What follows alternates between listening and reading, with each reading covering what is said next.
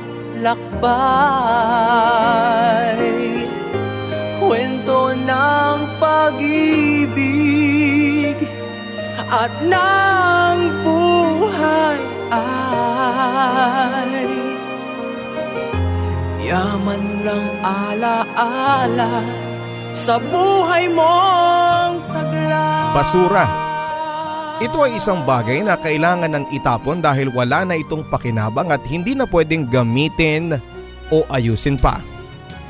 Pero paano kung sa basura mo pala matatagpuan ang kasagutan sa iyong mga problema? Paano kung malaman mong sa basura ay may ginto rin pala? Sabay-sabay nating pakinggan ngayong araw kung ano nga ba ang hatid na swerte ng basura sa buhay ng ating bidang kabarangay. Ano nga ba ang matatagpuan niya ng dahil sa basura? Samahan ninyo ako kabarangay at ating tuklasin kung totoo nga bang may dalang yaman ang basura. Dito sa mga kwento ng pag-ibig, buhay at pag-asa. Sa Barangay Love Stories.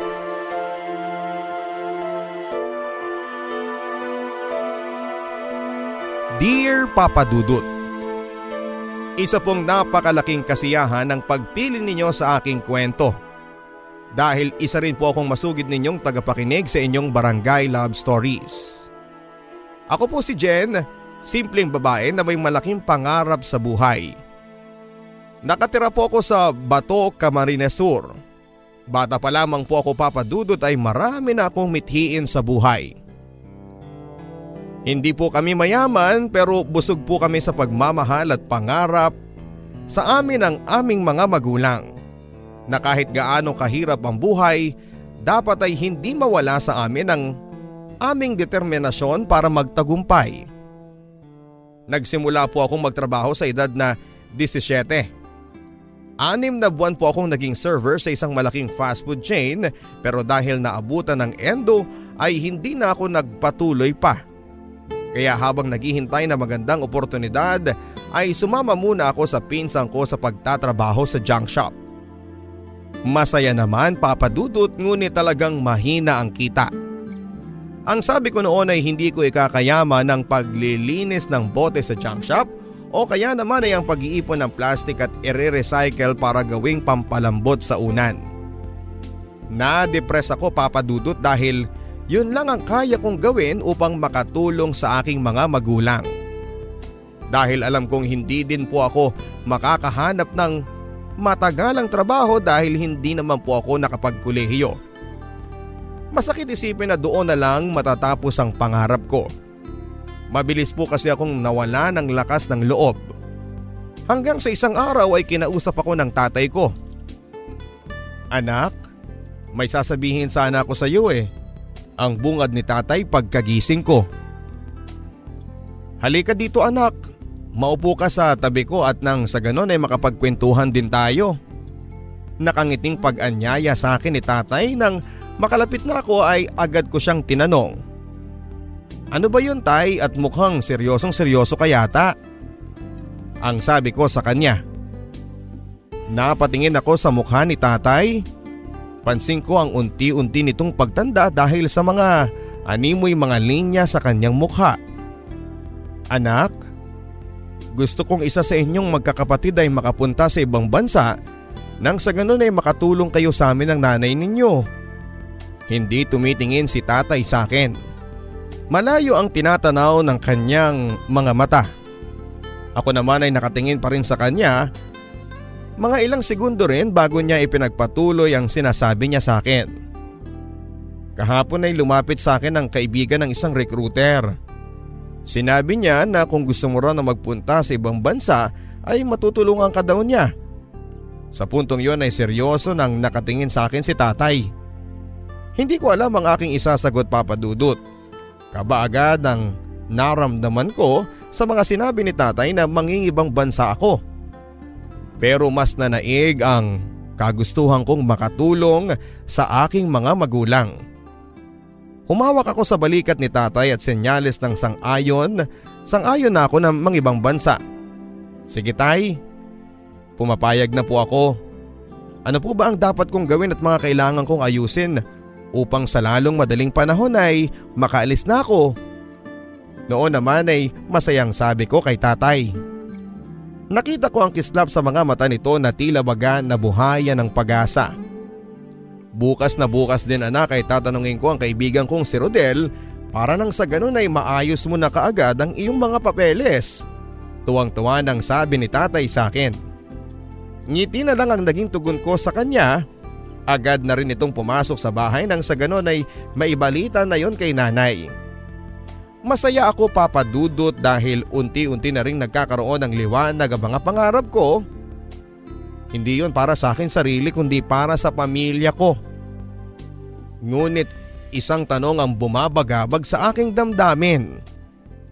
Makakaya ko nga ba ang mga ito?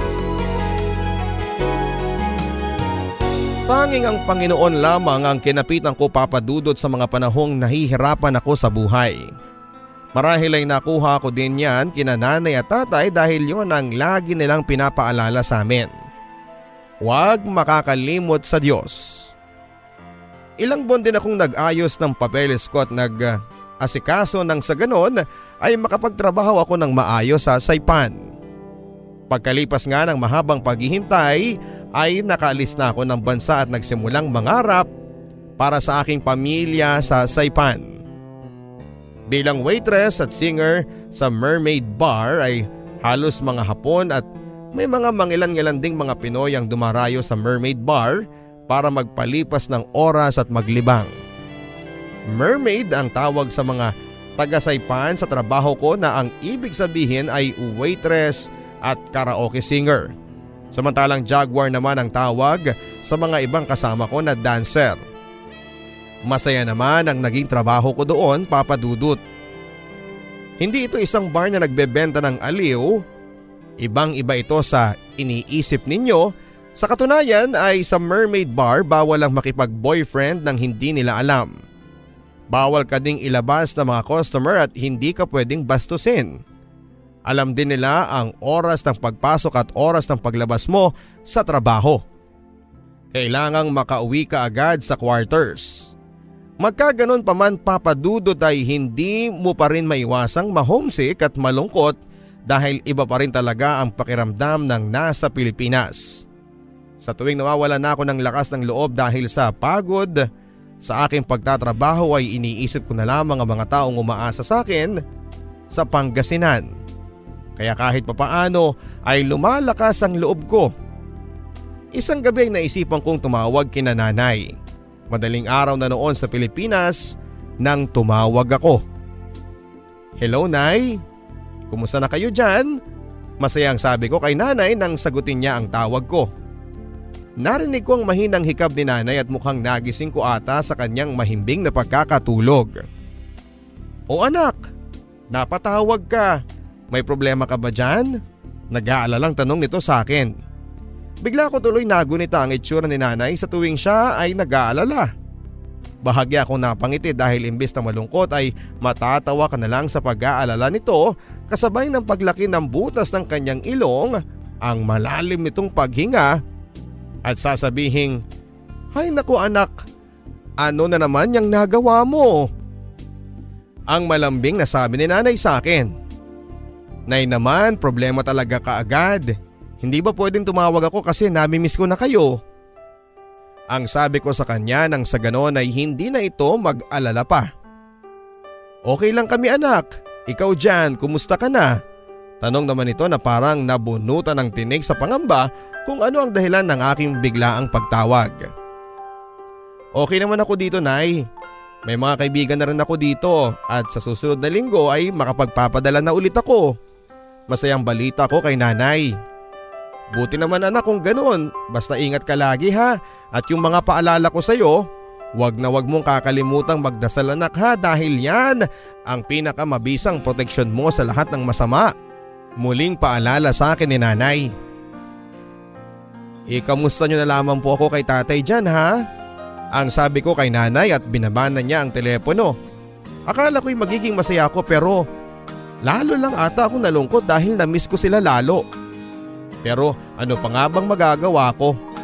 Kumbaga ay wala na itong atrasan at sayang naman ang pagbibigay sa akin ni tatay ng ipon niya sa pagtatrabaho sa junk shop nang sa ganoon ay makapunta ako dito ng Saipan. Kaya naman muli kong pinaalala sa aking sarili na kailangan kong kayanin para sa aking pamilya.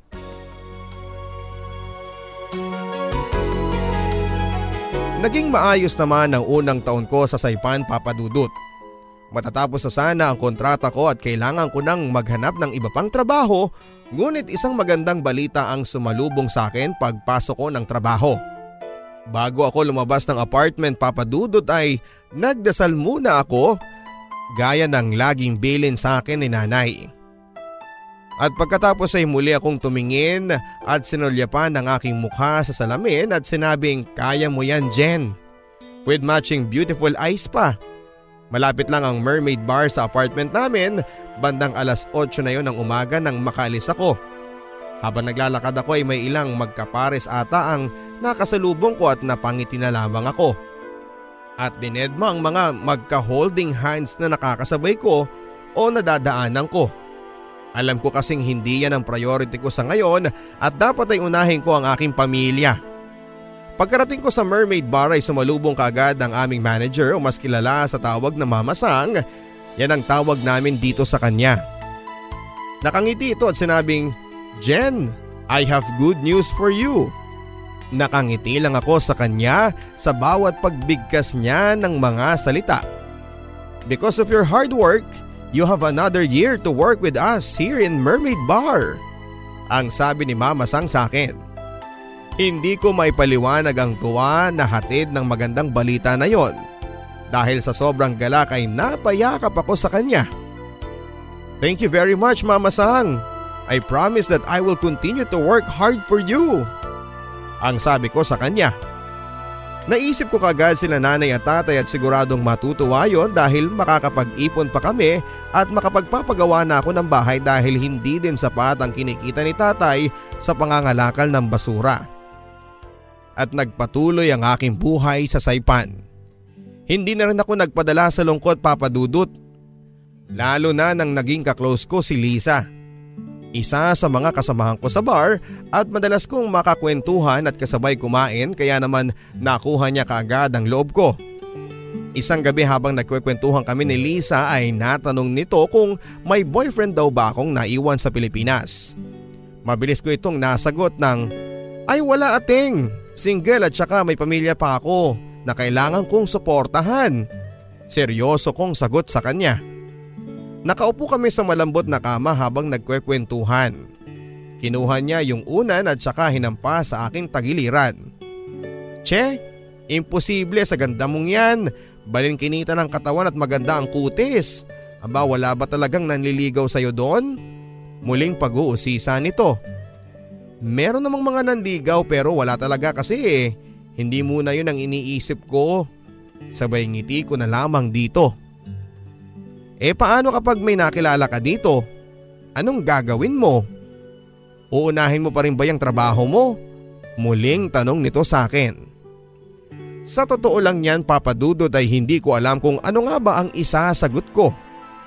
Pero sa puso ko ay alam ko kung ano ang dapat ko munang unahin sa ngayon at yon ay ang aking pamilya. Ang buhay talaga ay punong-puno ng sorpresa. Gugulating ka na lang nito sa panahong hindi mo inaasahan. Isang ordinaryong araw yon sa bar, trabaho dito, surf doon, ganon ang daily routine ko sa bar. Nasa labas ako noon at nagtatawag ng mga customer. Konbanwa, come and dine here at the Mermaid Bar. Bungad ko sa mga taong dumaraan. Halos 20 minutos na rin akong nagtatawag ng customer sa labas hanggang sa napansin kong marami na rin ang pumapasok. At isa na rito ay si Limuel. Matangkad, singkit at matangos ang ilong. Napukaw niya ang aking pansin nang nagtama ang aming mga mata.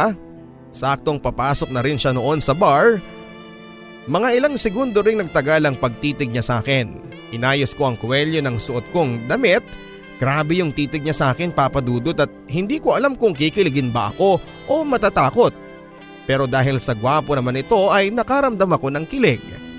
Maya maya pa ay umupo na ito sa bandang sulok ng bar. Tiningnan ko kung may kasama siyang iba ngunit napansin kong mag-isa lang talaga siya. Hindi pa rin nawala ang pagtitig sa akin ni Lemuel na hanggang pagtapa ko ng entablado para kumanta ay patuloy na nakasentro sa akin ang kanyang mga mata. Kaya naman na-conscious ako ng bigla. Pagkatapos kong kumanta ng isang Japanese song na nirequest ng isang customer, umupo muna ako sa isang bakanting pwesto sa bar. Nakita ko si Mama Sang na papalapit sa akin. Jen, someone is asking a favor if you could give him our best drink. Ang sabi sa akin ni Mama Sang. Nagtaka ako kung sino yon pero dahil sa alam ko namang hindi naman ako ipapasubo ni Mama Sang ay pumayag naman ako. Kinuha ko sa bartender ang best drink namin dito sa Mermaid Bar pagkatapos ay nilapitan ko kaagad si Mama Sang para tanungin kung sino nga ba ang naghahanap sa akin. Busy siyang nakikipagkwentuhan sa mga kaibigan niya noon. Mama Sang, excuse me, Where's the guy you asked me to serve? Magalang kong sabi sa kanya nang nakangiti. Oh Jen, darling, he is already waiting for you. Over there. Ang sabi nito. Tumayo ng bahagya si Mama Sang nang sa ganoon ay hindi siya magkamali sa lalaking ituturo niya. There you go, the guy who is wearing a blue collar shirt. Pagsasalaysay nito. Laking gulat ko nang makita ko ang tinuturo niya papadudot. Siya ang lalaking kanina pang nakatitig sa akin. Si Lemuel at habang dahan-dahan ako naglalakad patungo sa kanya ay palakas naman ang palakas ang kabog ng dibdib ko. Hindi ko maintindihan papadudot pero hindi ko naman may pagkakaila na excited na akong makilala siya. Nagulat ako papadudot dahil ito ay nakangiti na kaagad sa akin. Ang gwapo pala niya sa malapitan. Bulong ko na lang sa aking sarili nang makita kong malapit na ako sa kanya. Konbanwa sir, here is our special wine for you. Sa totoo lang ay halos hindi ko na maibuka ang bungang ako sa kung ano nga ba ang dapat kong sabihin. Basta ngumiti na lamang ako at dahan-dahan kong ibinuhos ang wine sa iniinuman niya wala itong imik noong una pero nang akma na akong aalis ay bigla itong nagsalita. Can you please stay for a while? Sa tabas ng pananalita niya papadudot ay mukhang hapon talaga ang lahi niya. Hindi ko yon may pagkakaila at kitang kita ko rin sa itsura niya. Hindi ko alam ang sasabihin ko papadudot pero hindi ako nagpahalatang natetense ako. Of course sir. So do you like the ambience here? How do you find our place? Is it nice? Sunod-sunod na tanong ko dito. Kahit sarili ko ay hindi ko na rin maintindihan eh. Hirap ako sa pag ingles kaya pili lang ang pagsasalita ko. marunong ako magsalita ng Tagalog. Biglang bumulalas ang kanyang bibig at napatawa ako ng malakas papadudot. At parang nawala ang kaba ko. Eto talagang si Sir oh, marunong naman palang magtagalog. Pinahirapan mo pa akong mag-English. Bulong ko sa aking sarili. I'm sorry. What did you say? Tanong nito na nagtataka kung ano nga ba ang kanina ko pang binubulong sa aking sarili. Lumiit lalo ang singkit niyang mga mata. Nothing sir. What I'm telling you is hope you are enjoying the drink. Pakyut na sabi ko dito. You can talk to me in Filipino. I can understand it. Ang sabi nito na mukhang nakahalata ata sa hirap na pagsasalita ko ng English. Ngumiti ako at ngumiti rin siya. Who teach you to speak Filipino? Tanong ko na nahihirapan pa sa English. I am half Filipino and half Japanese. Pero lumaki talaga ako sa Pinas kasama ng lola ko sa Iloilo. Lumipat lang kami dito ng limang taon na rin ang nakakalipas. Sagot niya. Naisip ko na marahil ay mabait ito dahil marunong siyang makiusap sa mga hindi niya ka-level ng pamumuhay. Paano ka napunta rito sa Saipan? Tanong niya. Gulat na gulat ako sa mga titig niyang talagang nakakatunaw papadudot. Pero napangiti na lamang ako dahil at least hindi na ako mahihirapang mag-Ingles. Kanina pa kasi dumudugo ang ilong ko sa kaka-English. My father helped me.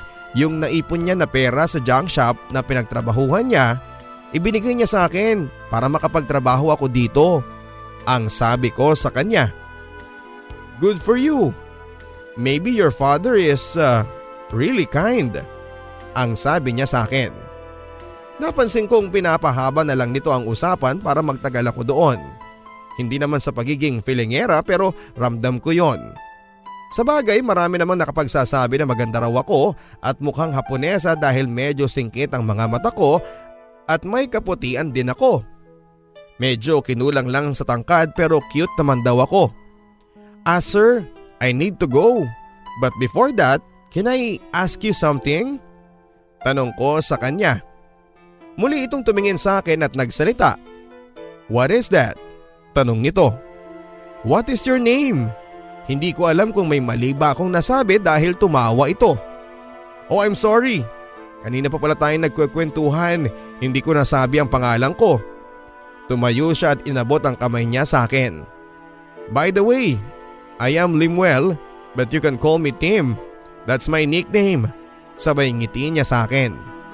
Inilahad ko din ang aking mga kamay papadudot at nagpakilala din sa kanya. I am Janina but you can call me Jen. Nagdampi ang aming mga palad sa pagkakataong yon at ewan ko ba papadudot. Pero isang napakalakas na kuryente ang naramdaman ko sa mga oras na yon. I hope I can see you again Jen. It's nice to meet you. Pahabol nitong sabi. Nginitian ko lamang ito at ginantihan naman niya ako ng nakakakilig ng ngiti. Hanggang sa pagtulog ay hindi mawaglit sa aking isipan si Tim at umaasa ako na hindi yun ang huli naming pagkikita. Ano ba itong nararamdaman ko papadudot? Posible nga kaya na umiibig na ako.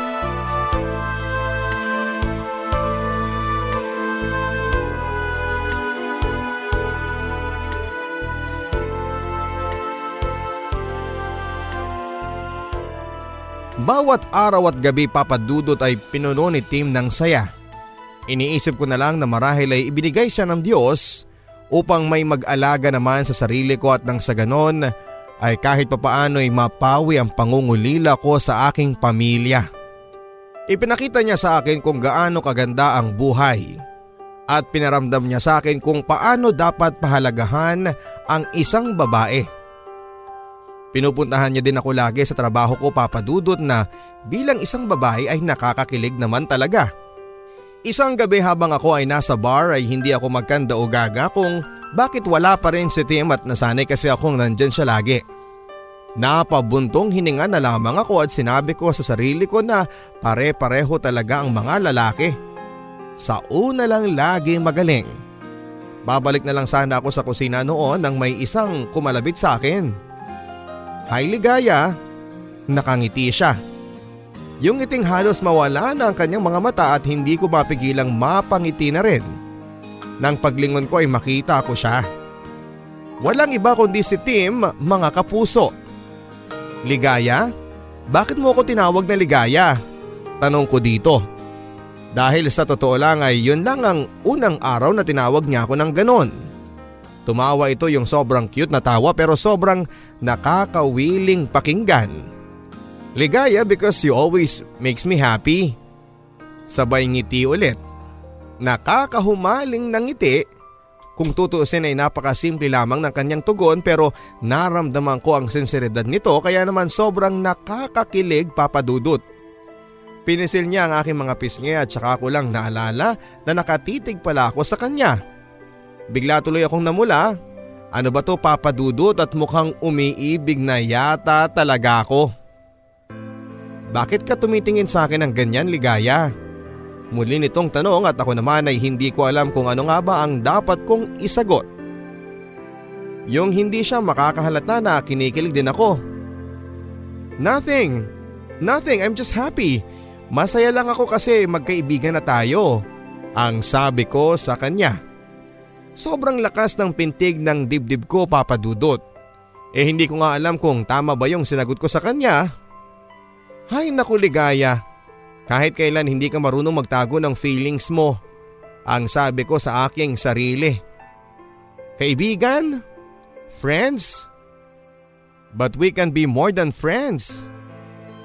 In fact, I love you. I've fallen in love with you from the very first time I saw you. I knew you were the one. I want to be with you every day of my life. Seryoso si Tim noon habang hawak niya ang aking mga kamay. At kahit na anong ingay sa bar noon papadudot ay rinig na rinig ko pa rin ang lakas ng pintig ng aking puso. But Tim, hindi tayo pareho. You are rich and I am not. Mahihirapan ka lang kapag naging tayo. Ang sabi ko sa kanya na may malungkot na boses. Pero mas lalo lamang niyang hinigpitan ang hawak niya sa aking kamay. No, I love you and I will prove to you that we are not different. Ang sabi ni Tim na noon ay biglang yumakap sa akin. Masarap sa feeling papadudot na malaman na may nagmamahal sa iyo ng ganon. Magkaiba man kami ni Tim ay hindi yun naging hadlang para mahalin niya ako. Pero kakayanin kaya namin. Mapapanindigan kaya namin papadudot na sa bandang huli ang isa't isa pa rin ang pipiliin namin na mahalin.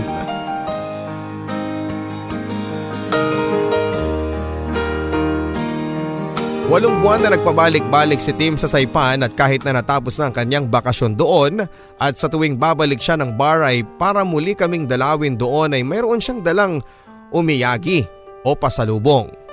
Gaya ng tsokolate o CD ng mga kantang OPM na nakatranslate naman sa Japanese. Pagkatapos nga ng walong buwan papadudot na kanyang panliligaw ay sinagot ko naman siya ng matamis na oo. Tuwing gabi ay tinatawagan niya ako para tanungin kung kumusta na ba ako, kung kumain na ba ako. At kahit kailan papadudot ay hindi niya nakalimutang iparamdam sa akin kung gaano niya ako kamahal. Ang sunod na balik niya sa Saipan ay kinausap niya si Mama Sang kung pwede raw ba akong mag-leave kahit na isang araw lamang. Agad naman itong pumayag sa kagustuhan ni Tim at sa totoo lang ay blanco pa rin ang pag-iisip ko noon papadudot kung ano nga ba ang pinaplano niya. Isang gabi ay matutulog na sana ako nang tumawag siya. Hi ligaya ko. Masaya ang tinig nito na nakangiti. Masaya ka ha? Ang sabi ko sa kanya. From the day I met you, I've never been this happy. Ang sabi nito. Ako naman, eto sa telepono ay kilig na kilig pa rin. Okay, maikling tugon ko para hindi naman mahalata ang sobrang kakiligan ko. Just okay? Ang sabi nito na nakahalata at ang kinikilig ako. Mahal kita, sagot ko sa kanya. Aishiteru ligaya, mas mahal na mahal din kita. Ganti nito sa akin. Hindi ko talaga may paliwanag ang sayang na idulot sa akin ni Tim papadudot. Basta ang alam ko ay kaya namin ang lahat basta magkasama kami. Be ready tomorrow, okay? Ang sabi nito na may tinig ng pagkasabik. Hindi ko alam kung ano nga ba ang tinutukoy nito tapos ay bigla ko na lamang naalala na naka-leave pala ako bukas. Ano bang meron bukas? Tanong ko sa kanya. Ligaya, you will meet my parents. They are here in Saipan. Ang sabi ni Tim sa akin. Gulat na gulat ako papadudot at kinakabahan din ako dahil baka hindi ako matanggap ng kanyang mga magulang. Dahil na rin sa magkaibang estado ng aming buhay. Okay, ang tanging salitang naisagot ko kay Tim. See you tomorrow, ang sabi ko sa kanya. I love you ligaya, ang sabi nito sa akin. Mahal din kita, tugon ko. Marahil ay yun na lamang ang bagay na pinanghawakan ko, ang pagmamahala namin. Ang malaking tanong sa aking isipan ay kung matatanggap kaya ako ng kanyang mga magulang, hindi kaya magiging hadlang ang pagkakaiba namin na siya ay langit samantalang ako naman ay lupa. Ngunit kailangan kong lakasan ang loob ko papadudot. Dahil alam kong dito nakasalalay ang pagpapatuloy ng aming pagmamahalan? Ang sabi nila pagmahal mo ay ipaglalaban mo. Kaya ginawa ko ang lahat ng paghahanda para sa araw na yon. Sinundo ako ni Tim at pagkatapos ay pumunta na rin kami sa condominium na tinutuluyan pansamantala ng kanyang mga magulang. Ilang hakbang na lamang papadudot ay makikilala ko na ang magulang ng lalaking mahal ko. Nang mapansin ni Tim ang pagiging balisa ko ay hinawakan niya ang kamay ko at tumingin sa akin. Just be yourself and I know they will love you. Ang sabi nito. Pagpapatibay niya ng aking damdamin. Hindi na ako sumagot pa at nag-focus na lamang ako kung ano nga ba ang una kong dapat na sabihin or ano nga ba ang dapat kong gawin na pakikipag-usap ko sa kanila. Muli kong inalala ang sabi ni Tim sa akin na just be yourself. Nang magbukas na ang pintuan ay nakita ko kaagad ng mama at papa ni Tim at halatang mayaman dahil sa ganda ng postura ng mga ito. Ohayo gozaimasu, ang sabi ko sa kanila na ang ibig sabihin ay good morning. Good morning, sagot naman ng mama niya samantalang ang papa nito ay walang imik at animoy inoobserbahan ng bawat galaw ko. Bahagya akong tumingin kay Tim at binigyan niya ako ng ngiti na tila baga nagsasabi na kasama ko lang siya at hindi niya ako iiwanan.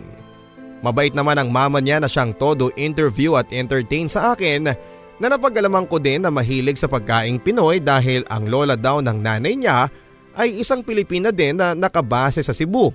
Kaya magaling itong magtagalog.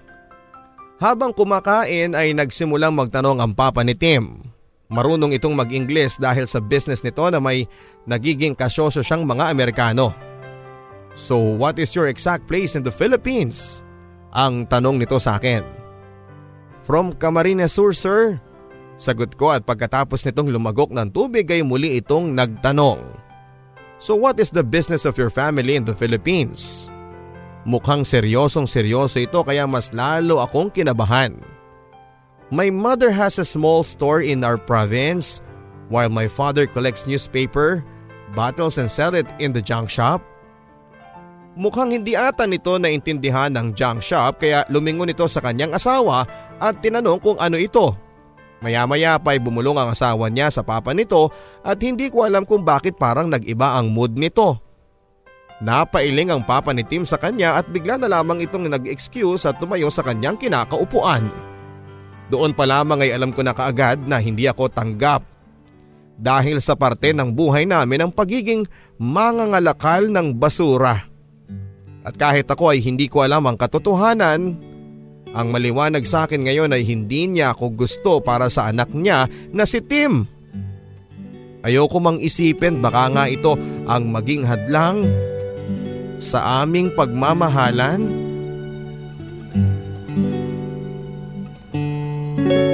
Bata pa lamang ako papadudod ay tinuruan ako ni Papa na pwedeng pakinabangan ang basura. Na hindi lamang ito basta-basta itatapon. Ang una kong natutunan noon ay kung paano gumawa ng flower vase sa pamamagitan ng dyaryo. Naalala ko pa noon nang makita yon ng teacher ko ay nagpa-project pa siya sa akin. Kaya naging exempted ako sa pagiging cleaner sa classroom namin noon. Tuwang-tuwa akong umuwi ng bahay para ibalita yon kay Papa. Tay, grabe tuwang-tuwa yung teacher ko dahil doon sa flower vase na tinuro mo sa akin.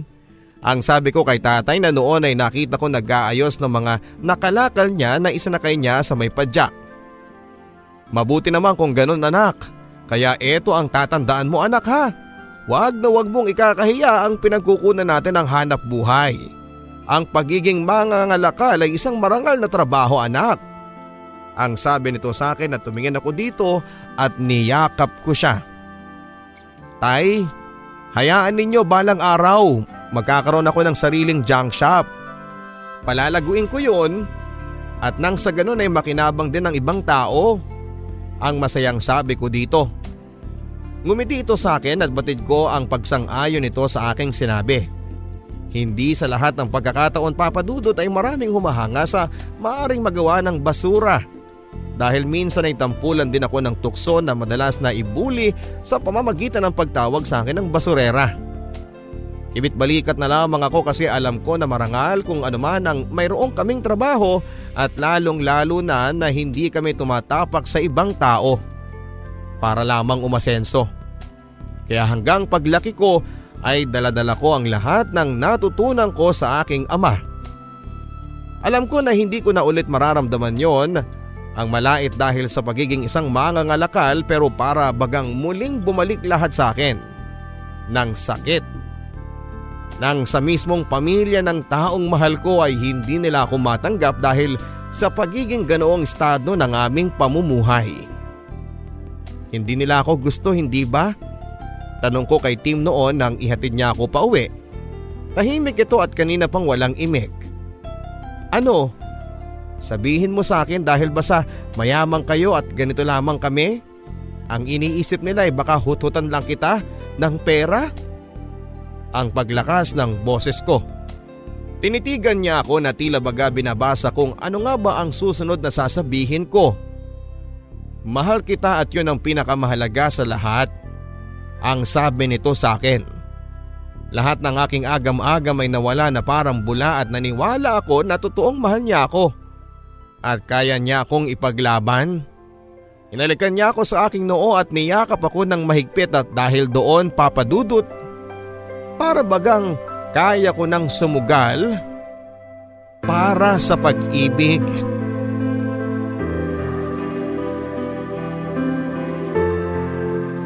Ang pag-ibig na akala ko ay matatag ay hindi naman pala. Nang matapos ang aking kontrata sa Saipan ay agad na akong bumalik ng Pilipinas para ayusin ang mga papeles sa kasal namin ni Tim. Tama kayo Papa Dudut. Umuwi ako sa aming probinsya si Tim at upang mamanhikan. Hindi siya napigilan ng kanyang mga magulang para gawin yon at kahit na malinaw na malinaw na tutol sila sa amin. Anak, sigurado ka ba sa desisyon mong yan? Ang sabi ng tatay sa akin isang gabi habang nakaupo ako sa ilalim ng punong mangga at nakatingin sa langit. Desisyon sa pagpapakasal tay? Ang tanong ko naman dito. Hindi anak. Sigurado ka bang kakayanin nyo? Ang tanong nito sa akin. Napaisip ako ng ilang segundo pagkatapos ay sumagot ako. Tay, mahal ko si Tim. Mahal na mahal ko siya at wala akong ibang mahihiling pa kundi ang makasal sa kanya. Ang tugon ko kay tatay at narinig ko ang pagbuntong hininga nito. Ayoko lang masaktan ka anak. Ang sabi nito at batid ko sa kanyang tinig ang kanyang pag-aalala sa maaring mangyari. Ramdam ni tatay ang kagustuhan kong makasal kay Tim pero alam din niya na natatakot ako sa mga bagay na pwedeng pumagitna sa aming pagsasama. Maaayos din ang lahat tay. Huwag po kayong mag-alala. Ang sabi ko naman dito.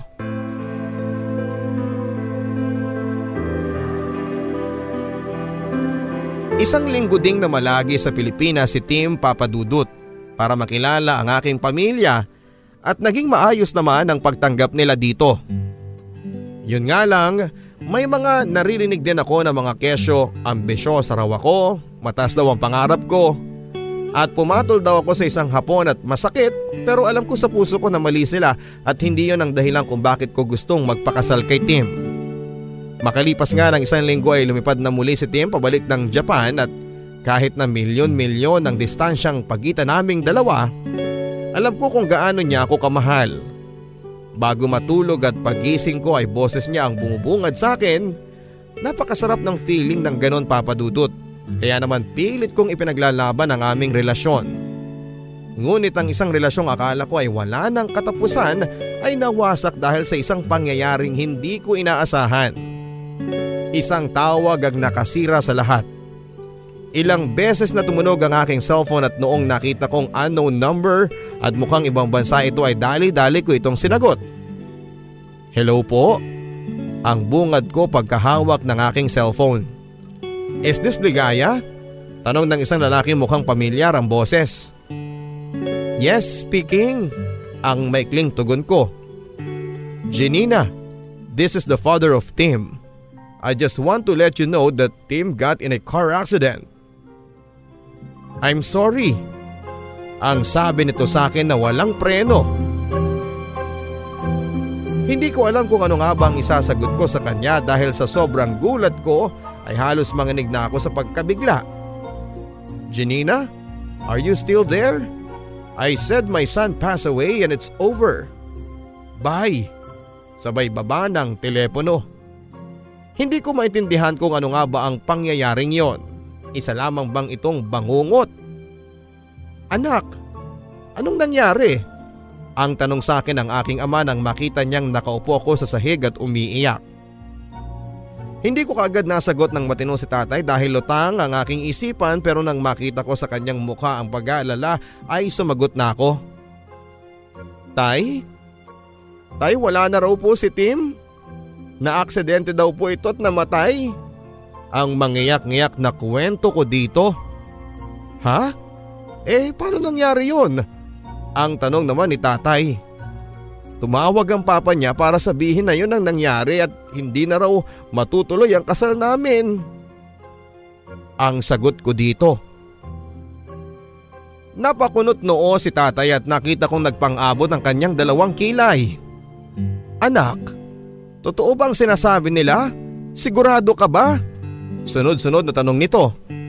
Noong una hindi ko alam kung ano nga ba ang gustong iparating ni tatay. Gaano mo ba kakilala si Tim anak? Dapat hindi ka basta-basta nagpapaniwala sa iba. Ang tanging paniniwalaan mo lamang ay ang nilalaman ng puso mo. Ang paliwanag na sabi ni tatay. Dahan-dahan siya sa paghahaplos ng aking likuran nang sa ganon ay mahimasmasan ako. At kahit halos hindi pa rin ako makapaniwala sa mga nangyayari ay pinili kong pakinggan si tatay at ang dinidikta ng aking puso. Sana nga ay hindi totoo na wala na si Tim. Sana nga ay okay siya at maaari pa naming maituloy ang aming pinapangarap na buhay na magkasama. Kailangan kong malaman kung ano nga ba ang totoong nangyari. Kailangang lumabas ang katotohanan at maghihintay ako gaano man katagal. Ang halos tatlong buwan na paghihintay ay napalitan ng pagkainip. Wala na akong ibang inisip kundi si Tim Papadudot at alam kong napapabayaan ko na ang tungkulin ko bilang isang anak na dapat tulungan ng aking mga magulang. Sa totoo lamang papadudot ay hindi ko pa rin maiwasan na mag-isip kung ano nga ba talaga ang totoo. Hanggang sa nakapag-decide na akong tawagang muli ang cellphone ni Tim.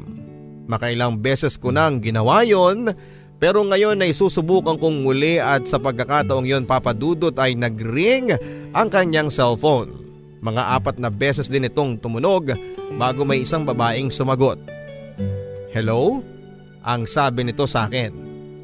May mga ibang salita pa siyang hindi ko maintindihan dahil sa salitang hapon ang ginamit niya dito.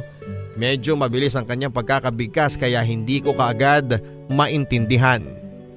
Gumamit ako ng Ingles nang sa ganon ay malaman niyang hindi ako isang hapon. May I speak to Tim? Ang sabi ko dito. Bahagyang nanahimik ang kabilang linya nang maya-maya pa ay nagsalita itong muli. May I know who is on the line? Ang tanong nito. this is Janina. Can I speak to Tim? Ang sagot ko naman. Narinig ko ang pagtawag nito kay Tim. Honey, someone wants to talk to you. Malambing at malinaw ang pagkakasabi ng babaeng yon. Honey? Ibig sabihin ay hindi totoo ang lahat ng sinasabi ng tatay niya na nagsisinungaling lamang siya sa akin. Who's that? Ang sabi naman ng lalaki sa kabilang linya. Chinina, maikling sagot ng babae. You just dropped the phone. I don't know her. Sabay bagsak nga ng babae ng telepono. Ang sakit-sakit papadudod at parang pinipiga yung puso ko. Hindi ko alam kung ano nga ba ang nangyari.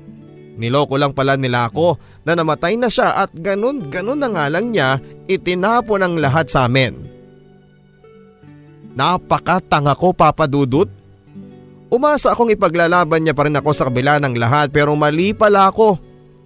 Ang pinapangarap kong buhay kasama siya ay parang isang bulang naglaho na lamang ng bigla. Sobra ang pighati ko at sa lahat ng kalungkutan si tatay ang naging kasangga ko. Pinatatag niya ang loob ko at tinuruan niya akong maging matapang. Hindi ko alam ang gagawin ko tay kung wala ka sa tabi ko. Ang sabi ko sa kanya nang minsan tinulungan ko siyang maglinis ng mga bote na nabili niya sa mga bahay-bahay. Huminto ito saglit sa pagpupunas ng bote at tumingin sa akin. Anak, lahat ng bagay may dahilan kung bakit nangyayari. Siguro ay hindi kayo para sa isa't isa ni Tim. At nakakasiguro ako anak na may taong masandang mahaling ka ng higit pa sa sarili niya. Yan ang lagi mong tatandaan. Ang paalala ni tatay sa akin sabay ngiti nito. Opo tay, tatandaan ko po yan ang mahalaga ay magkasama po tayo nila nanay. Pangako tayo na magsisikap po ako para umunlad ang ating pamumuhay. Ang sabi ko naman sa kanya. Anak, wag mo kaming isipin ng nanay mo. Kaya namin ang aming sarili. Ang mahalaga para sa amin ay maabot mo ang iyong gustong gawin sa buhay. At kapag masaya ka na anak, masaya na rin kami. Ang sabi nitong muli sa akin. Dahil kay tatay ay nabuhayan ako ng loob papadudot. Alam kong hindi magiging madali ang kalimutan ng isang taong naging mahalagang parte ng buhay mo pero sadyang may mga bagay lang talaga na hindi nakalaan para sa'yo. Akala ko pagkatapos ng lahat ng yon ay kakayanin ko na ang lahat ng pagsubok ngunit hindi pa pala papadudot. Wala kaming kalam-alam na may malubha palang sakit si tatay. Dahil wala kaming pera ay hindi namin naagapan ang akala naming simpleng ubo lamang. Yun pala ay sakit na sa baga. Ginawa ko ang lahat para lamang madugtungan ang buhay ni tatay. Nangalakal din ako papadudot at gumawa ng mga palamuti sa bahay mula sa basura at naglako ako kasabay ng pangungulekta ng mga bote. Hindi ko ininda ang tirik na tirik na araw. Wala akong pakialam ang mahalaga sa akin ay makasama ko pa ng matagal ang aking ama. Isang araw pagdating ko ng bahay ay narinig ko ang pag-iyak ni nanay. Kinakabahan ako papadudot at dala ko ang gamot ni tatay noon at ang paborito niyang sinapot. Pritong saging na nilagyan ng harina. Nay, bakit po? Ang malakas na sabi ko nang makarating na ako sa pintuan ng aming bahay. Halos ayaw umabante ng mga pa ako, takot ako noon papadudod kung ano ang makikita ko. Anak, hinahanap ka ng tatay mo. Ang tawag sa akin ni nanay nang marinig niya ang boses ko. Kaya dali-dali na akong humakbang at nagtungo sa kwarto. At doon ko na nakita ang aking ama papadudot. Nahinang hinana at napahagulhol na lamang ako noon papadudot habang napaluhod ako sa kanya. Tay, anong nangyari sa inyo? Umalis lang ako ng saglit para bilhan kayo nito oh. Ang sabi ko habang itinataas ang aking kamay na hawak ang dalang sinapot na para sa kanya. Ngumiti lamang ito at pilit na inabot ang aking mukha para nang sa ganon ay mahawakan niya ito.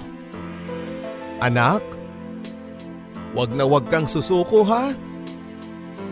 Alagaan mo ang nanay mo. Ikaw na muna ang bahala sa lahat anak. Ang sabi nito sa akin na halos nagpaluha sa aming dalawa ni nanay. Tay, ano ba naman yung sinasabi mo? Magkakaroon pa tayo ng junk shop yung sariling sa atin tapos eh palalaguin natin yun tay. Kaya magpalakas po kayo. Ang sagot ko naman sa kanya. Inaplos niya ang mukha ko na tila pinupunasan ng mga luhang patuloy na umaago sa aking mga mata.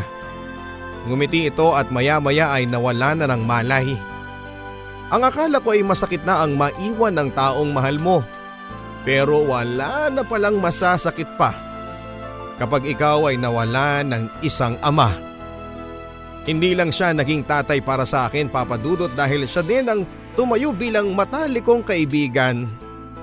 Ngayong wala na si tatay ay hindi ko alam kung paano ako magsisimula at kung paano ako muling babangon. Halos isang buwan papadudot na nawala na ako ng gana para ipagpatuloy ang pangangalakal dahil si tatay ang lagi kong naaalala. Hanggang sa dalawin niya ako sa isang panaginip. Kasama ko daw siyang nagbabahay-bahay at nangongolekta ng mga dyaryo at bote para ibenta ng mas malaki sa junk shop. Ang sabi nito sa akin ay wag na wag daw akong susuko sa aking mga pangarap. At yon ang gumising sa akin papadudot na nariyan pa si nanay at ang dalawa kong kapatid. Marahil ay paraan yun ni tatay para palakasin ang loob ko. Kaya naman pinilit ko ang muling bumangon. Alam kong hindi magiging madali lalo na at nawala na ako ng isang kaagapay. Pero magkaganon pa man, ay alam kong kaya ko. Nagdaan pa ang mga araw at buwan papadudot nang pumunta si Tito Arman sa bahay namin. Siya ang panganay na kapatid ni nanay na nagtatrabaho sa Maynila at eto rin ay may sariling negosyo. Nakakaangat ang buhay nito kaya siya din ang tumulong sa kanyang mga kapatid na hikaho sa buhay. Pumayag ako na sumama sa kanya upang magtrabaho sa baklaran. At kahit papaano ay gusto kong makalimot at iwan muna ang mga bangungot dito sa Bicol.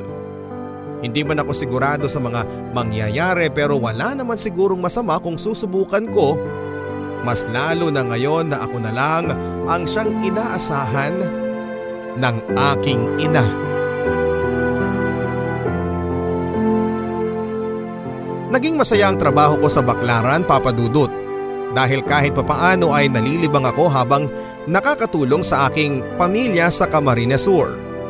May mga ilang kaibigan din akong nakilala at isa na rito si Ate Nancy. Mabait ito papadudot na nang malaman niyang taga Bicol din ako.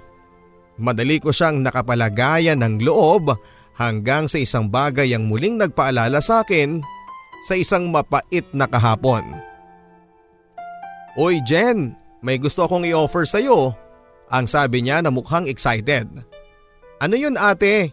Maikling tanong ko dito. Nag-aayos ako noon ng mga damit na binebenta namin sa aming pwesto sa likod ng simbahan. Gusto mo bang kumita ng malaki? Ang tanong nito na parang bumubulong na sa pagkakataong iyon. Naisip ko tuloy na baka kung ano na yon dahil mukhang seryosong seryoso si Ate Nancy. Uy girl, di ba nakapagtrabaho ka na ng Saipan? Meron kasi nagre-recruit sa akin eh papunta ng Japan.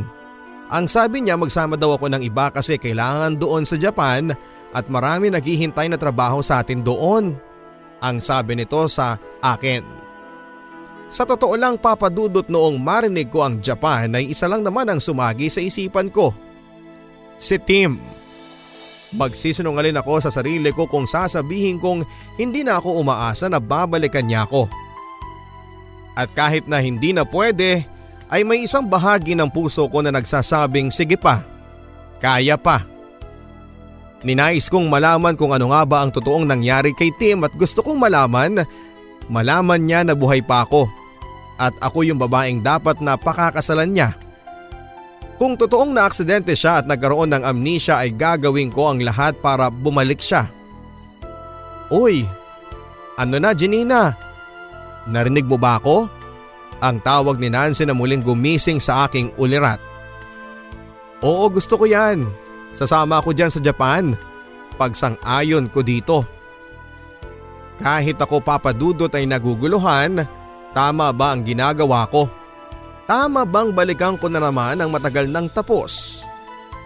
Aba kung ganoon ay bukas na bukas din ay mag-aayos na tayo ng papeles para mabilis nating matapos at makasama na kaagad tayo sa first batch ng mga pupunta ng Japan. Ang sabi niya sa akin. Alam kong mali papadudot pero ayoko mabuhay na lamang sa mga tanong kung bakit, paano at kung ano nga ba ang talagang nangyari.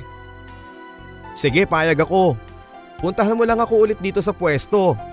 Hihintayin kita rito ng mga alas 9. Magpapaalam din muna ako kay Uncle.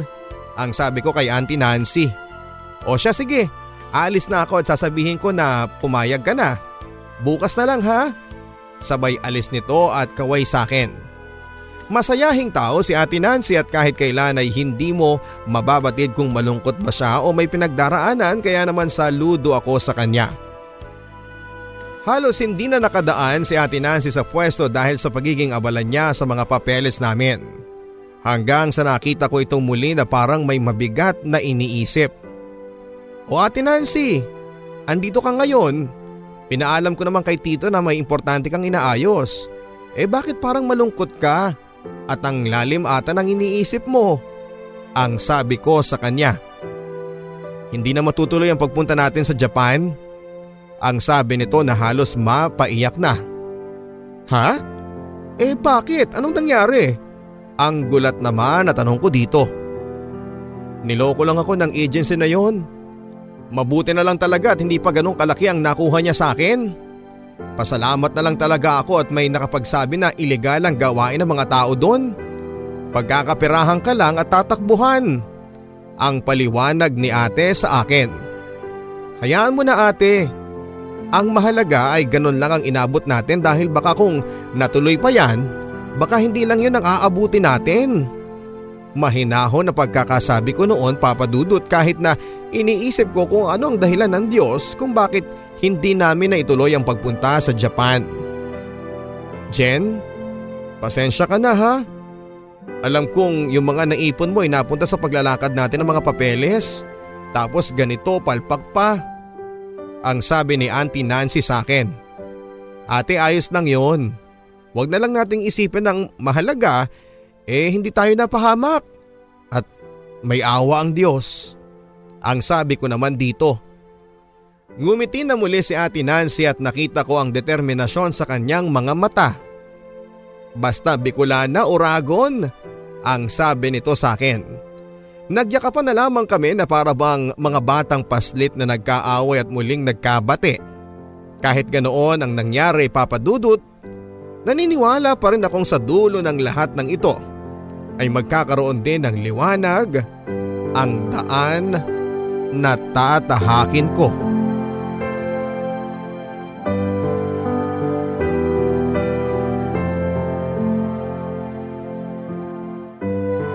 Muli ako nagumpisa pero bumalik na ako sa Bicol. Doon ako nagsimulang tanggapin at yakapin ang simpleng trabaho sa junk shop. Sinabi ko na lang na alam kong balang araw ang mga basurang ito ay magiging ginto din. Magandang umaga nay, ang bungad ko sa aking ina na noon ay pinagtitimpla ko na ng kape. Maaga kayata ngayon anak ka, ang sabi ni nanay sa akin. Ah nay, ako muna ang tatao sa junk shop ngayon ang sabi kasi ni Mang Arnel, aalis daw po kasi sila. Ang paliwanag ko kay nanay. Aba o siya sige na anak at baka kailangan ka na doon. Ang sabi naman ni nanay. Nagmano ako kay nanay at saka umalis na rin. Sa aking paglalakad papadudot ay aking napagtanto na mas masarap pa rin talaga ang hangin sa probinsya. Sariwa at tila baga walang problema ang mga tao. Simple lamang ang pamumuhay pero hindi maipagkakailang masaya sila sa kung ano man ang meron sa buhay nila sa ngayon. Pagdating ko sa junk shop na hindi naman kalayuan sa aming bahay ay binuksan ko na ang pintuan nito. Napaaga pa pala ako noon papadudot kaya nagwalis muna ako at inayos ko ang mga nakatambak na basura. Nang bigla ko na lamang napansin ng isang envelope at may kung anong nagudyok sa akin papadudot na buksan yon. Hindi pera ang laman ng sobre. Mga lumang litrato ng isang masayang pamilya ang aking nakita. Inalungkad ko pa ang laman ng sobre na yon at nakita ko din ang dalawang birth certificate at mukhang itinatago at pinagkaingat-ingatan ng may-ari ang laman ng sobre. Ngunit sa paanong paraan napunta ito sa basurahan at naitapon ng gano'n na lamang. Muli kong pinagmasdan ang larawan. Nakita ko ang dalawang batang babae sa larawan na marahil ay kaedad ko. Naghanap ako ng detalye kung saan pwede kong makuha at kung saan nakatirang may-ari ng mga yon nang sa ganon ay maibalik ko. Sa birth certificate ay nakita ko kung saang ospital pinanganak ang dalawang bata pero ang address ay malabo na halos na hindi na mabasa. Siguro iniisip ninyo papadudot kung bakit kailangan ko pang ibalik ang sobre na yon. Na wala namang laman na pera. Ako man papadudot ay hindi ko maintindihan ang aking sarili kung ano nga ba ang nasa aking loob na nagsasabing kailangan kong mahanap ang may-ari ng mga yon. Nagtungo ako sa nakalagay na ospital doon sa may birth certificate. Nagtanong ako papadudot sa may information desk ng hospital. Ah miss, may record ba kayo ng mga dating pinanganak dito? Ang tanong ko sa babaeng yon. Nagtinginan sila ng kanyang kasama. Meron po ma'am pero hindi po kami basta nagbibigay ng impormasyon ng walang permiso mula sa taong hinahanap ninyo. Ang sabi ng nurse na yon at hindi ko alam kung paano ko siya mapapapayag. Kapatid nila ako at ang gusto ko lamang ay magkasama-sama na kami. Pinaampun kasi ako ng mga totoo kong magulang sa tiyahin ko. Kaya ngayong matanda na ako ay nais kong malaman kung sino nga ba ang tunay kong mga magulang. At kayo lamang ang makakatulong sa akin. Muling nagtingina ng dalawang nurse. Hindi ko alam kung sila ba ay naniniwala sa mga sinasabi ko o ang iniisip nila ay baliw ako. Sige po ma'am, maghintay lang po kayo dito. Titingnan ko po kung ano pong magagawa ko. Ang sabi ng nurse na kinausap ko. Napabuntong hininga na lamang ako papadudot. Mabuti na lang ang sabi ko sa aking sarili. Naghintay din ako ng ilang minuto papadudot at nalaman ko na kung saan ko matatagpuan ang may-ari ng mga yon. Sa may San Vicente, Bato, Camarines Sur, doon ako napadpad at halos malapit lang sa barangay namin. Nagtanong-tanong ako mula sa mga tao doon at doon ko na nga nakita ang isang lalaking halos kaedad ng tatay ko sa isang malaking bahay na yon. Nagwawali sa bakuran. Siguro ay caretaker nila ang matanda kaya naman nang makita ko siya ay hindi na ako nag-atubili pang magtanong. Tay, andito po ba nakatira si na Gigit at Giselle? Ang bungad ko kaagad. Sandali itong huminto sa pagwawalis at lumapit sa gate. Aba bakit? Sino ka ba iha? Ang tanong nito. Sa katunayan po niyan ay hindi ko po talaga sila kilala. Naparito po ako para ibalik ito. Ang sabi ko at inabot ang sobre. Nakita ko ang galak sa mukha ng lalaking yon. Agad niya akong pinagbuksan ng gate at maraming salamat iha. Matagal ko na itong hinahanap. Marahil ay nasama sa mga naitapon ng kasama namin sa bahay ang mga dokumentong ito. Ang sabi nito sa akin. Matapos kong marinig yon ay napakunot noo ako at nagpang-abot ang aking mga kilay. Kaano-ano niyo po sila tatang? Ang tanong ko. Sila ang aking mga anak. Nasa ibang bansa na sila sa ngayon at mga kasing edad mo na sila. Nasa 28 na ang isa kong anak na si Gigit. At uh, mga 30 naman ang anak kong si Giselle. Napakahalaga ng mga ito sa akin dahil isa itong mga alaala. Ang sabi nito sa akin. Ganun po ba tatang? Mabuti na lang po at ako po ay nakakita niyan. Ewan ko ba at parang naramdaman ko na kailangan kong ibalik ang, ang mga ito sa may-ari. Ang sabi ko dito na nakangiti. Iha? Pwede bang hintayin mo ako dito? Maupo ka muna at may kukunin lamang akong saglit sa taas ha? Ang anyaya nito. Hindi naman ako nagdalawang isip na manatili muna doon papadudot dahil mukhang mukha naman itong mabait. Sige po tatang, ang tugon ko. Umupo ako sa may garden set na nasa gitna ng kanilang hardin at pinagmamasdan ang kabuuan ng bahay. Napakalaki nito at wala sa itsura ni tatang na may ari siya ng ganitong bahay dahil napakasimple lamang nito. Maya-maya pa ay natanaw ko na siya at nang makalapit na ito ay may inabot sa akin. Kinuha ko ito at tinignan, isa yung cheque papadudot na may halagang 50,000 pesos. Ano po ito? Ang tanong ko sa kanya. Pabuya at pagpapasalamat ko dahil pinag-ukulan mo ko ng oras ang mga dokumento ko. Sabi niya sabay taas ng sobrang binalik ko. Malaking pera na yun papadudod at pwede na akong magsimulang magnegosyo kahit maliit lamang. Pero sabi ko sa sarili ko na nais kong pagtrabahuhan ng bawat sentimo kaya tumanggi akong kunin ang tseke. At tatang, mawalang galang na po pero hindi ko po matatanggap ito. Tulong ko po ito sa inyo at bukal yun sa aking kalooban. Kahit walang kahit na anumang kapalit. Ngumiti ito. Salamat anak, napakabuti mo. Ang maikling tugon nito. Dahil ayaw mo ng pera, gusto ko sanang matulungan kita sa trabaho mo. Ano bang pinagkakaabalahan mo iha? Ang muling sabi niya sa akin. Nagtatrabaho po ako sa junk shop. Nangungulekta po ako ng mga bote at dyaryo. Ayoko po kasing malayo ulit sa nanay ko eh. At sa iba ko pang mga kapatid. Ako na lang po ang inaasahan nila. Hindi din po ako nakapagtapos ng pag-aaral kaya eto lang po ang kaya kong gawin. Ang pagpapaliwanag ko sa kanya. Sige iha, ganito na lamang kung gusto mo. Mula ngayon ay ikaw na ang pagbibigyan ko ng mga bote at dyaryo. Ikaw ang mangungolekta ng mga yon dito sa amin ha? O kaya naman, dito ka na magtatrabaho sa bahay. Makakasama mo na sina Aling Kuring. Ang sabi nito sa akin. Talaga po, maraming salamat po kung ganoon pero ayoko po sanang iwan ng nanay ko kaya mas pipiliin ko na lang po yung una ninyong sinabi na taga-kolekta ako ng mga basura. Ang sabi ko sa kanya. Tumingin ito sa akin na parang namangha. Nakakabilib ka iha. Kababae mong tao pero yan ang gusto mong trabaho. Ang sabi nito sa akin at nginitian ko siya. Ang trabahong ito po kasi ay nagpapaalala sa akin ng aking yumaong ama.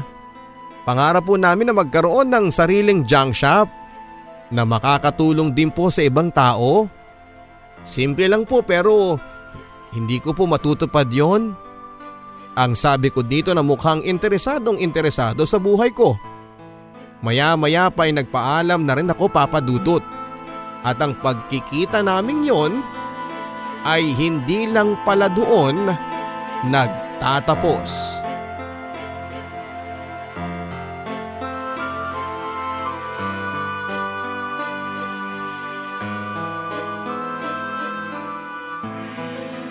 May mga bagay na hindi mo akalain na mangyayari pala at yun pala ang tinatawag na tadhana.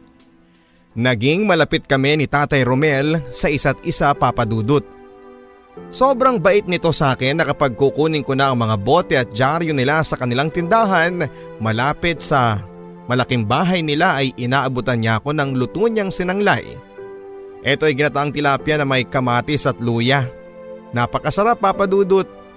Sa araw-araw na pagbalik ko doon ay mas nakilala ko ng lubusan si Tatay Romel. 60 years old na ito at isa ng byudo. Namatay ang kanyang asawa dahil sa cancer walong taon nang nakakalipas. Dalawang kanyang anak na ngayon ay may kanya-kanya ng buhay sa Amerika. Ang sabi ni Tatay Romel ay kahit gaano raw karami ang laman ng kanyang pitaka o kahit ang pera niya sa bangko, mas magiging masaya sana siya kung kasama niya ang kanyang mga anak. Salamat Jen at lagi kang nandito ha at dahil sa iyo hindi na ako masyadong nalulungkot. Ang sabi niya sa akin nang minsang tawagin niya ako para mag-almusal sa kanilang hardin. Nakita ko ang halos mangiyak-ngiyak nitong mukha. Walang anuman po yun tay. Ako nga po ang dapat na magpasalamat sa inyo eh kasi hindi kayo nagdalawang isip na pagbuksan ang bahay ninyo para sa akin. Ang sabi ko naman dito habang ngumunguya ng almusal naming sinangag na kanin at tortang talong. Siyempre kahit na anong oras, pwede kang pumunta rito. Kung kailan mo gusto Jen, hihintayin kita. Ang sabi nitong muli sa akin. Sige tay, huwag kayong magalala. Lagi ko naman kayong pupuntahan dito dahil ako ang inyong magandang basurera. Ang sabi ko sa kanya kasabay ng paghalakha ko. Akala ko'y tatawa siya pero seryoso ito. Ah Jen, may gusto sana akong sabihin sa iyo. Seryosong seryoso si Tatay Romel. Hindi ko alam pero bigla akong kinabahan. Tay, ano yun? Nakakatakot naman mukhang seryoso ata. Ang sabi ko dito. Sana, huwag kang lumayo o huwag magbago ang tingin mo sa akin pagkatapos kong sabihin ito. Mangako ka muna. Ang sabi ni Tatay Romel na tila baga bumata ng mga oras na yon. Blanco pa rin ako at hindi ko maintindihan ang mga nangyayari. Sige tay pangako, ang maikling tugon ko dito. Jen alam kong imposible pero gusto kong subukan. Sa araw-araw na pagbisita mo sa akin, napuno ng galak ang puso ko. Hindi ko alam kung bakit hanggang isang araw na lang ay nagising ako sa katotohanang nahulog na ang loob ko sa iyo Jen. Mahal na mahal na kita. Ang pag-amin ni Tate Romel sa akin. Halo-halog emosyon ang naramdaman ko at hindi ko alam kung ano nga ba ang dapat kong isagot. Gulat na gulat ako papadudot ng mapansin niyang hindi ako makakibo ay muli itong nagsalita. Alam ko na iba ang iniisip mo sa akin sa ngayon pero eto lang ang sasabihin ko. Mahal kita pero sana wag kang matakot sa akin dahil mabuti ang intensyon ko sa iyo. Ipapakita kong hindi ako yung taong iniisip mo ang sabi nito sa akin. Hindi ko alam kung ano ang nangyayari papadudot. Si Tatay Romel na halos tatlong dekada ang tanda sa akin ay umamin ang kanyang pagmamahal para sa isang katulad ko. Dahil na rin sa aking pagkabigla papadudot ay tumakbo ako papalabas ng bahay niya at nagpadyak ng nagpadyak palayo sa kanya at sa mga bagay na inamin niya sa akin. Totoo ba itong nangyayari? Ano ba ang dapat kong gawin? Paano ko puputulin ang ugnayan naming dalawa? Hindi ko na alam papadudod kung ano nga ba ang tamang paraan ng paglayo sa taong kahit kailan ay hindi mo naman magugustuhan.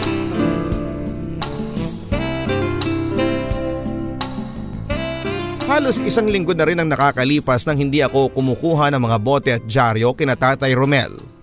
Matapos niyang aminin sa akin ang katotohanan. Pero may kung anong bumagabag sa konsensya ko na nagsasabing kailangan ko siyang kausapin. Hindi ko sinabi kay nanay ang katotohanan at baka kasi kung ano man ang isipin nito. Kaya minabuti kong kimkimin na muna ang mga ito at saka na lang ako magsasabi sa kanya kapag okay na ang lahat. Sumakay na ako ng padyak at binagtas ang kabilang barangay para kausapin si Tatay Romel. Nang maaninag ko ang bahay nila ay nakita ko siyang naghahardin. Nang tumayo ito ay nakita niya kaagad ako na nasa gate. Janina, andyan ka na pala. Akala ko hindi ka na babalik. Ang sabi nito sa akin na halata ang tuwa sa kanyang mga ngiti.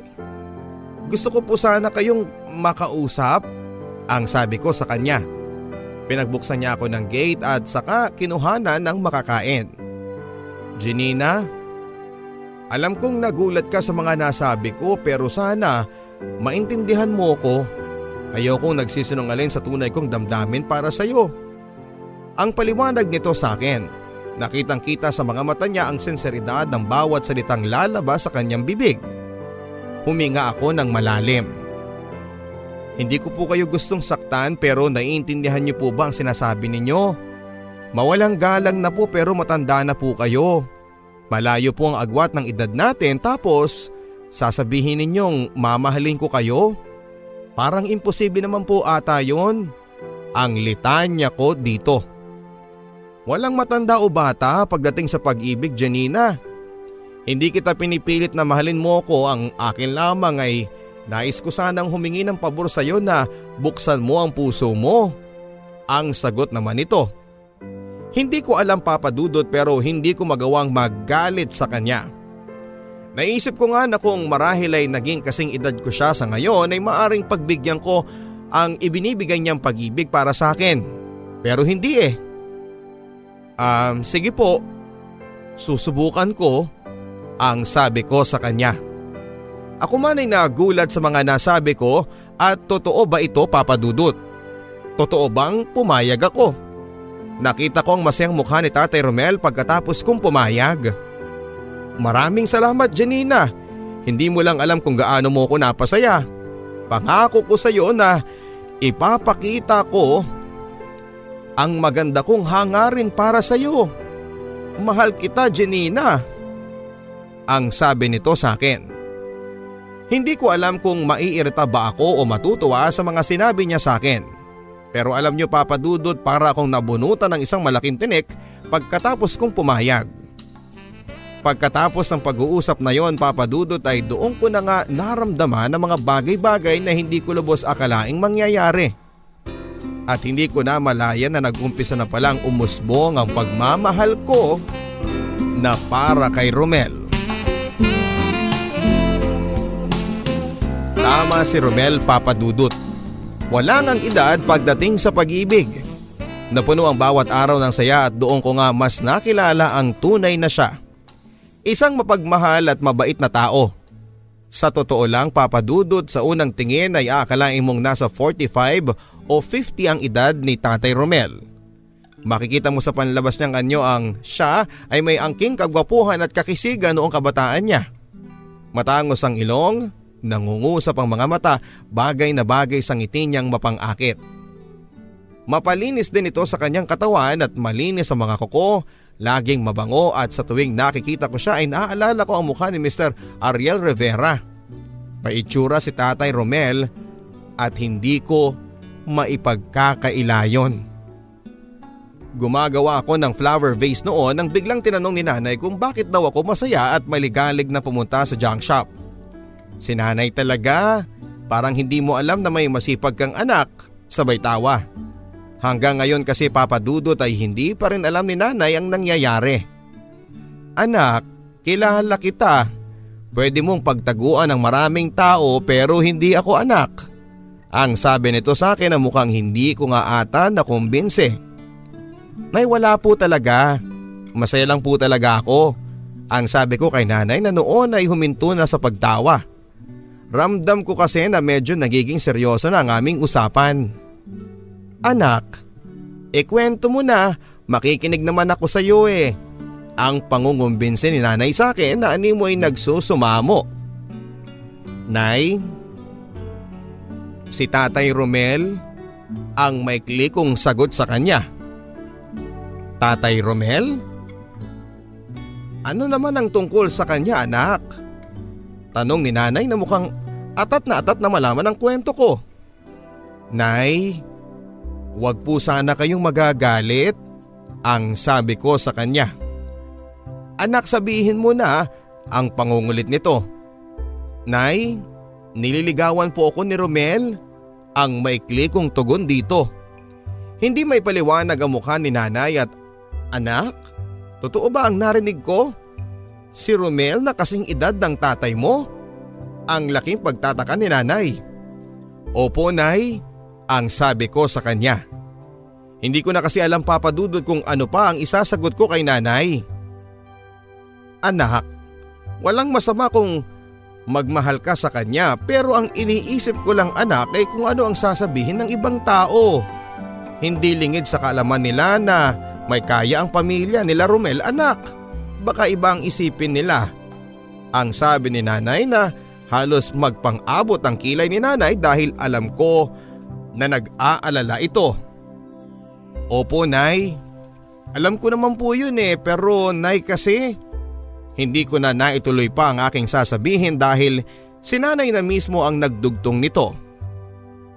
Kasi ano? Kasi nahulog na rin ang loob mo sa kanya.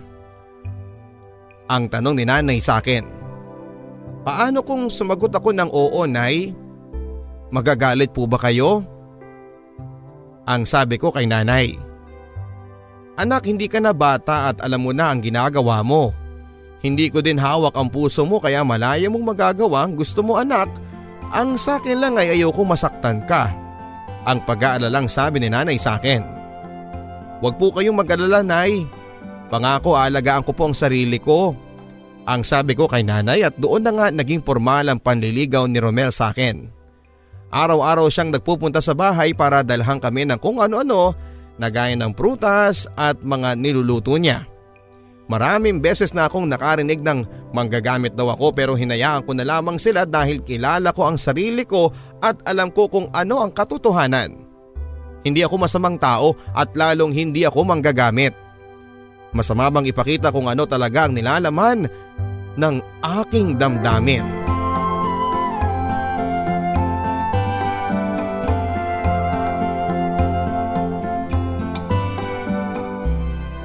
Hindi naging madali ang sitwasyon naming dalawa ni Romel. May mga pagkakataong sinasamahan niya ako sa pangangalakal at makikita mo na lamang ang mga taong pinagtitinginan kami. Kapag pinupunasan ko siya ng pawis o kahit sa simpleng holding hands lamang. Ano ba yan? Wala man lang delikadesa kasing edad na ng tatay niya pumatol pa rin. O kaya naman eh, eh baka naman mayaman kaya napilitang sumama. Ganyan papadudot ang halos mga nakakabinging chismisan sa amin. Ang sarap nilang patulan pero si Romel ang laging pumipigil sa akin. Hayaan mo na. Kahit na anong gawin natin, hindi nila tayo matatanggap. Pag pinatulan pa natin sila mas magkakaroon lang sila ng lakas ng loob na ulit-ulitin yon. Ang laging paalala ni Romel. Pero masakit na nga sinasabi nila eh. Naririndi na ako ang sagot ko naman. Ay nako, kumalma ka lang. Ang mahalaga ay yung mga taong nagmamahal at tanggap tayo. Hindi naman tayo mababawasan kahit na ano pa ang sabihin nila, hindi ba? Ang sabi naman ito na nakangiti sa akin. Romel, paano mo nagagawa ang lahat ng yan? Yung iwasan yung mga taong lagi na lang tayong hinuhusgahan. Paano ka nakapagtitimpi? Ang tanong ko kay Romel. Ngumiti ito at sinabi niyang kahit na anuman ang sabihin nila ay walang makapagpapabago sa nararamdaman ko sa iyo. Sa tono ng pananalita ni Romel ay naibsan ang lahat ng pangamba ko sa buhay. Yung pakiramdam na lahat ay kaya ko na. Laking pasasalamat ko sa kanya dahil sa mga mahalagang bagay na natutunan ko ang wag gumanti ng masama sa iba kahit gawaan ka pa nila ng mali. Huwag kang babawi at hayaan mong karma na ang gumawa nun para sa'yo. Yan ang lagi nitong paalala sa akin. Hindi nga naglaon papadudot ay naging kami nga ni Romel at doon ako na malagi sa bahay nila at laking pasasalamat ko din dahil tinanggap ako ng kanyang mga anak at itinuring na isang pamilya. Nariyan ang lagi kong kausap na naka-video call ang kanyang mga anak na marahil ay nakapagpalagayan ko ng loob dahil sa magkaedad kaming tatlo. O Jen, hintayin mong pag-uwi namin ha. Marami kaming pasalubong para sa'yo. Naku matutuwa ka talaga. Ang sabi ni Gigit sa akin na masayang masaya.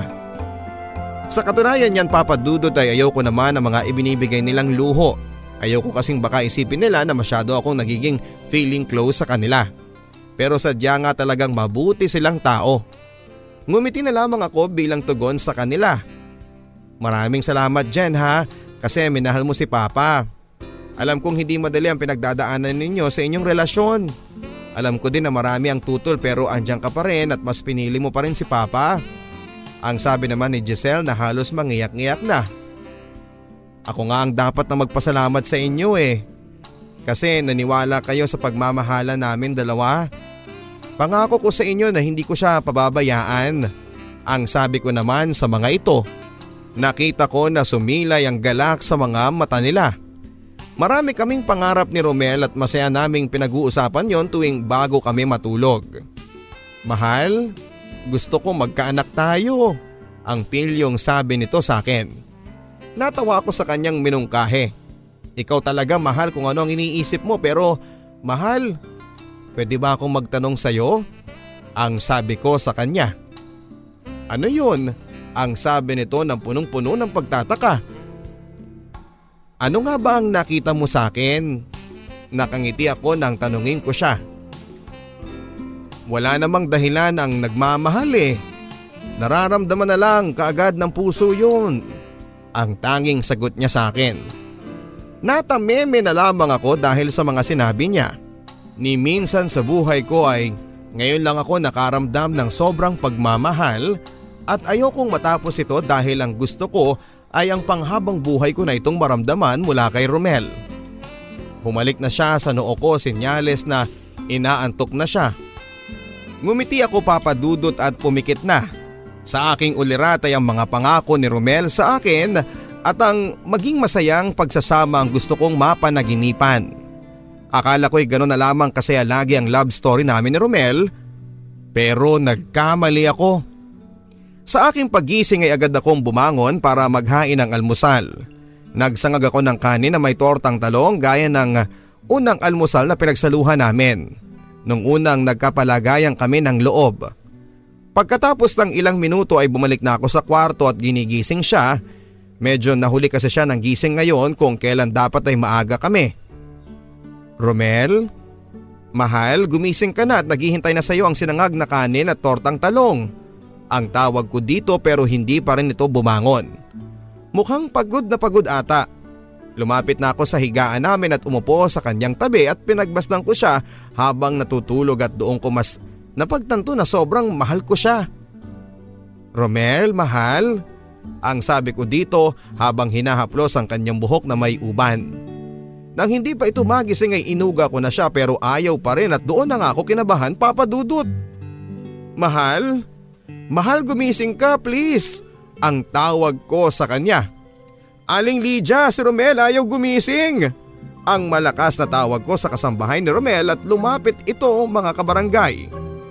At nang makita niya si Romel ay napahagulhol na lamang ito sa iyak. Aling Lydia bakit?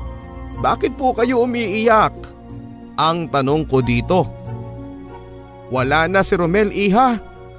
Ang maikling tugon nito na sumisinghot-singhot pa sa pagkakaiyak. Anong ibig niyong sabihin Aling Lydia na wala na siya? Ang sabi ko naman na hindi pa rin makapaniwala sa mga nangyayari. Patay na si Romel Iha. Ang sagot nito. Halos madurog ang puso ko papadudot at hindi ko lubos sa kalain na hahantong kami sa ganito. Wala na si Romel. Si Romel na nagturo sa akin kung paano magmahal muli yung pagmamahal na walang hinihinging kapalit. Yung pagmamahal na higit pa sa sarili mo. At ang pagmamahal na walang pakialam sa edad at paano na ako. Ngayong wala na siya.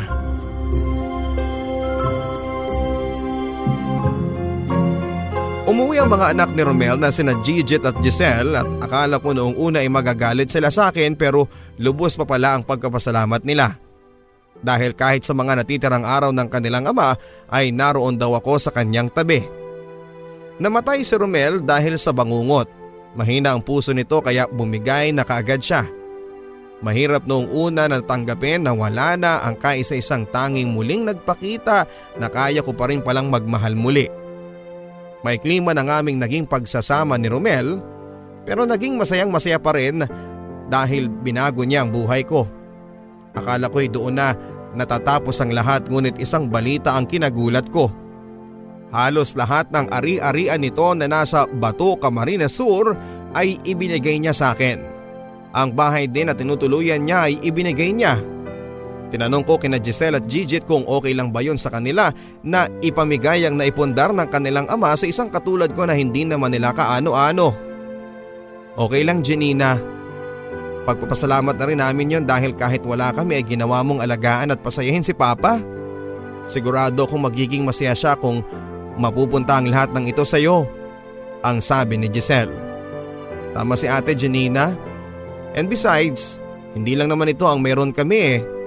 Nais din sana naming magbigay ng kahit papaano sa ibang tao na nakatulong sa amin, lalo na kay Papa at isa ka na roon Jen. Ingatan mo sana ang lahat ng ito, ang sabi ni Giselle sa akin. Hanggang sa mailibing na si Romel pagkalipas ng isang linggo at lumipad na muli papunta ng Amerika ang kanyang dalawang anak. Wala na si Romel pero ang mga alaala at lahat ng naituro niya sa akin ay mananatili sa puso ko kailanman. Totoo ngang lahat ng bagay ay mayroong rason kung bakit nangyayari, ako man papadudot ay ninais ko na sukuan ang hirap ng buhay. Pero naging kasangga ko si Romel at ang mga bagay na iniwan niya para sa akin. Halos limang taon nang nakakalipas papadudot pero andito pa rin si Romel sa puso ko at wala akong balak na kalimutan o palitan siya dahil nag-iisa lamang si Romel. Nagkaroon din ako ng sarili kong pamilya papadudot. At lagi kong kinekwento sa kanila ang pinagdaanan ko bago ko makilala si Romel. At hindi ko ikinakahiya na naging mangangalakal ako ng basura.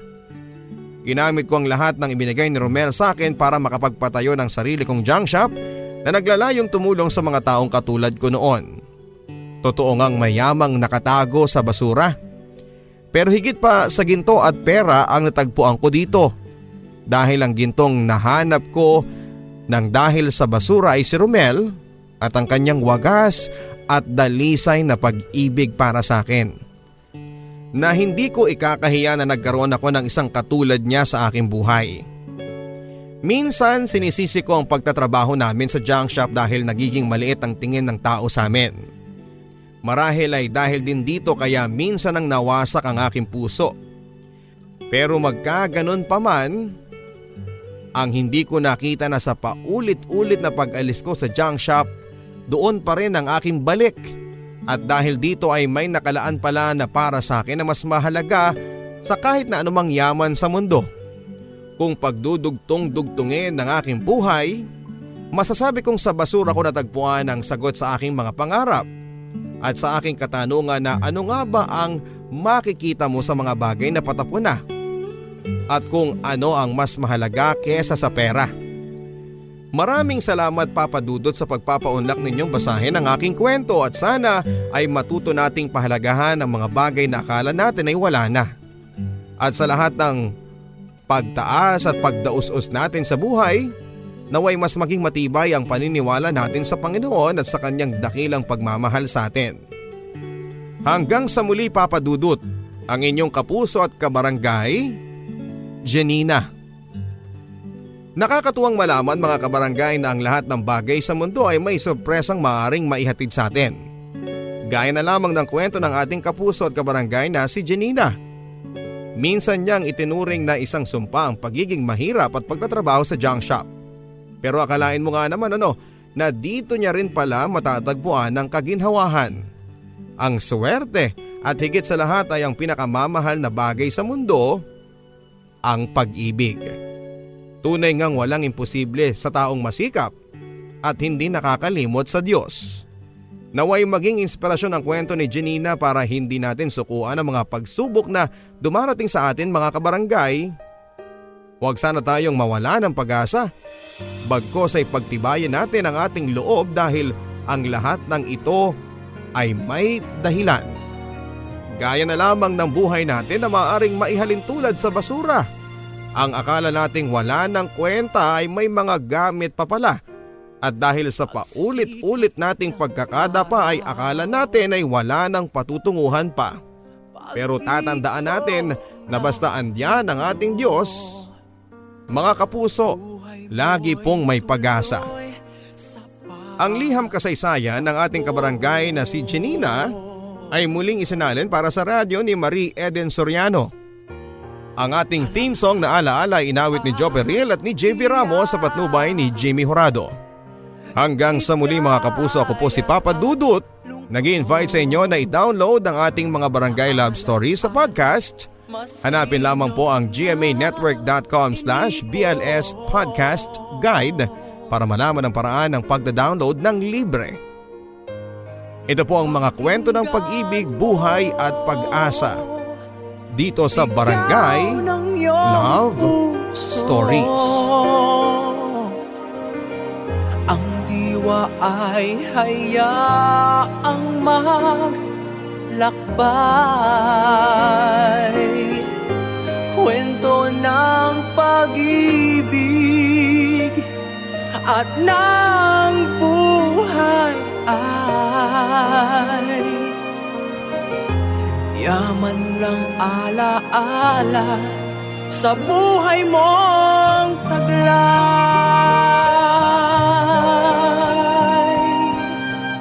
Mga kwento ng pag-ibig, kwento ng pag-asa at mga kwento ng buhay dito sa Barangay Love Stories. Love Stories. Love